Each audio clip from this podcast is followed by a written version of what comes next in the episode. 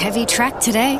Yeah, not vibing risky lettuce. Getting sinker vibes. I don't know. Says on the Tab app she's firming. Don't just vibe it. Get expert tips in Tab's new race feed. Tab. We're on. What are you really gambling with? Mick Guerin's on the line with some New Zealand news. He's at the Ready to Run sales, and Mick is such a leviathan these days. He covers the sales and he buys every third lot. How are you, Mick? I'm doing well, thank you, Matthew. I'm, selling today. I'm not purchasing today, Matt, although these things can change very quickly. What are you? no, we are, what are you flogging couple of- today? What are you selling? Uh, we've got two lots. I, I think they'll both, well, they'll be in the top 10 today for sure, but they, they could well be in the top five.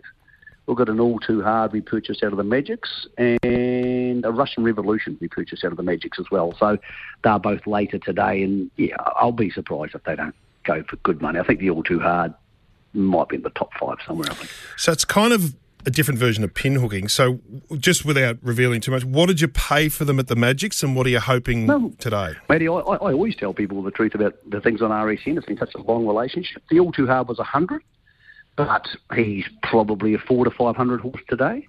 Uh, and the Russian was a 160, and he'll, he'll be at least double that. So, look, it's definitely pin hooking. It's a big business. You have some that work and some that don't work. But I'll tell you, it's a funny thing, Matty. I reckon the last five years buying horses, you know, could we probably spend a million a year on horses. Um, I've learnt more than probably the previous 20 in regards to the horses, not the punting side or the journalism side. But when you mix with horse people, like yesterday, I did an interview with Mick Price because I'm hosting the sales here for NZB, and Mick was on for nine minutes, and it was like a tutorial. And you know, you obviously know Mick far better than I do. But when you mix with those horse people, because they live it day in day out, and many of them don't do anything else. As Mick said yesterday, he said, "I hate golf." But when you when you deal with those people, you realise their depth of knowledge. And if you can go to every sale, and I go to all of them, and you can learn one thing per sale, mate, you know ten things more at the end of the year. So that's what I found it really valuable for. I think it's made me a better presenter because I think too many presenters these days are just based around the punt, mm. and it can't it can't just be that. It just can't.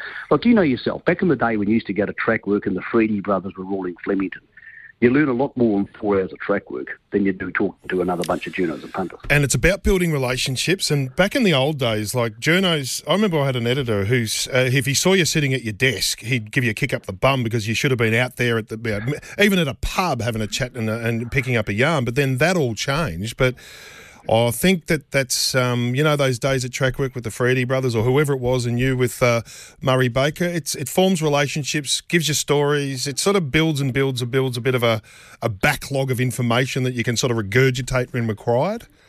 Well, I tell you one other thing it does too, Matt, is I just the trial files. I think they're fantastic. I think they're great, and and it's important because you can see the horses. You can have as many speed maps as you want, and as many ratings as you want. And I respect all the people who do those because they're skill sets I don't have.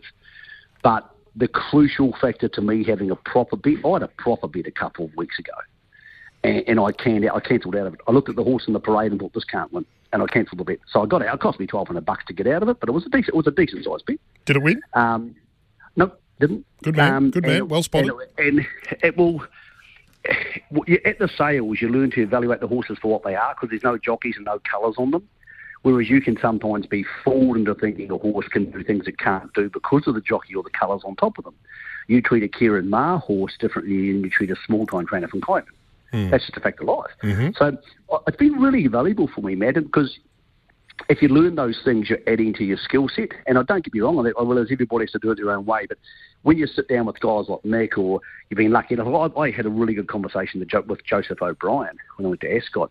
Those are the things you learn, and they stick in the back of your mind, and then you can pull them out in three weeks or three months or three years if it's relevant to a situation. So, look, I, I say to people all the time, I had a, big discussion with a young journo about it six months ago. I said, get on every plane you can and go everywhere you can. And if you learn one thing, you'll know 10 more things in a year's time than you know now. So that's why I love the sales. Sales are great because I was talking to Moods outside. Well, on race day, Moods is busy. But hmm. here, he's only bought one horse, so we're just, we're just casually chewing the fat over horses, and he bought a Super Seth and talking about how the Super Seths look. So I, I find it really valuable for me, Matty, but I fully respect it's not how everybody wants to digest their racing product. Yeah, absolutely. Well, tell us a snapshot of the ready to run as it's been so far, and uh, any other news uh, in Kiwi land. the best and biggest ready to run sale ever in this part of the world. I, I say that with no hyperbole because I hate hyperbole. God, it was frenetic yesterday. So there was an Australasian record for a ready to run horse, $800,000 for a son of Harry Angel. Um, for Hong Kong based buyers, but he will spend time in New Zealand and potentially Australia on the way through there. Um, there was a $725,000 written tycoon, which was also a record. So both things were records. We haven't seen a lot of the Hong Kong buyers come to the two sales, Inglis and Magics, for the ready to run horses this year.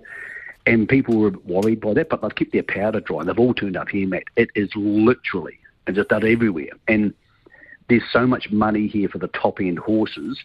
Um, a lot of the Australian trainers are getting blown out of the water. There's there was a period yesterday between lot 104 and lot 118 where we had like three $550,000 lots, which would usually be massively the top lot, and then a couple of 480s and that sort of stuff. And then we had the 725 before that and the 800s later. And so I've asked people who know, the, the legit people, I said, look, is all the money gone here? They said, nope. Plenty of the boys from Hong Kong missed, plenty of the Australians missed yesterday and they're going to go again today. So this will be clearly the biggest ever sale for ready to run horses in this part of the world. For people who like the numbers, the average on the first day last year was 124,000, 124. Yesterday, Matt, it was 165,000. That's a 35% increase in average, and that is remarkable under the current climate we're seeing some of the other sales be a bit softer. Well, and to think 20 years ago they were treated with such scepticism, and now they are absolutely uh, prime time. Anything else in 60 seconds, Michael? Um, racing over here starts to, to boost up. The Gallops had a massive week last week in Christchurch. So the harness had the Dominion starting Saturday week. It's in Queensland. It's going to be good on the pacing side, a little bit skinny on the trotting side. Um, but in the Gallops front in New Zealand, a lot of good horses coming back now. So we, the season here, your off season, November, December, January, where things aren't quite as sexy, is our really busy time. So there's going to be a lot of slack taken up there. I can see a few Australian jockeys popping over the ditch a little bit in the next month, Matt, but really strong racing. Pukekohe on Saturday has a pretty decent horse called Aquacade for the Premiership leading jockey in New Zealand, South African Warren Kennedy. It's a horse that might turn up in, in pretty decent races in Sydney in the autumn. So, yep, Pukekohe the next focus, but everybody here today thinking about one thing, and that is the ready to run sales. There's right. about 120 lots to go. I did a function with Mike Moroney a couple of days ago. He he alerted me to two really nice horses he's got coming up in New Zealand. One's going to go in the Karaka Millions. I can't remember their names, but just to keep an eye out it's for the called, Mike. It's, it's called uh, Saji. Saji yes. is the two-year-old. Yep, it's racing on Saturday, Matt, at Pukekohe. In the two-year-old race, a very strong two-year-old race, and yes, it's one of the favourites for the Karaka Million, and it bolted in on debut. Lovely. Hey, good on you, mate. Thanks for that. Enjoy the sale. Good Always luck with your mate. selling. Thank you. Mick Guerin there.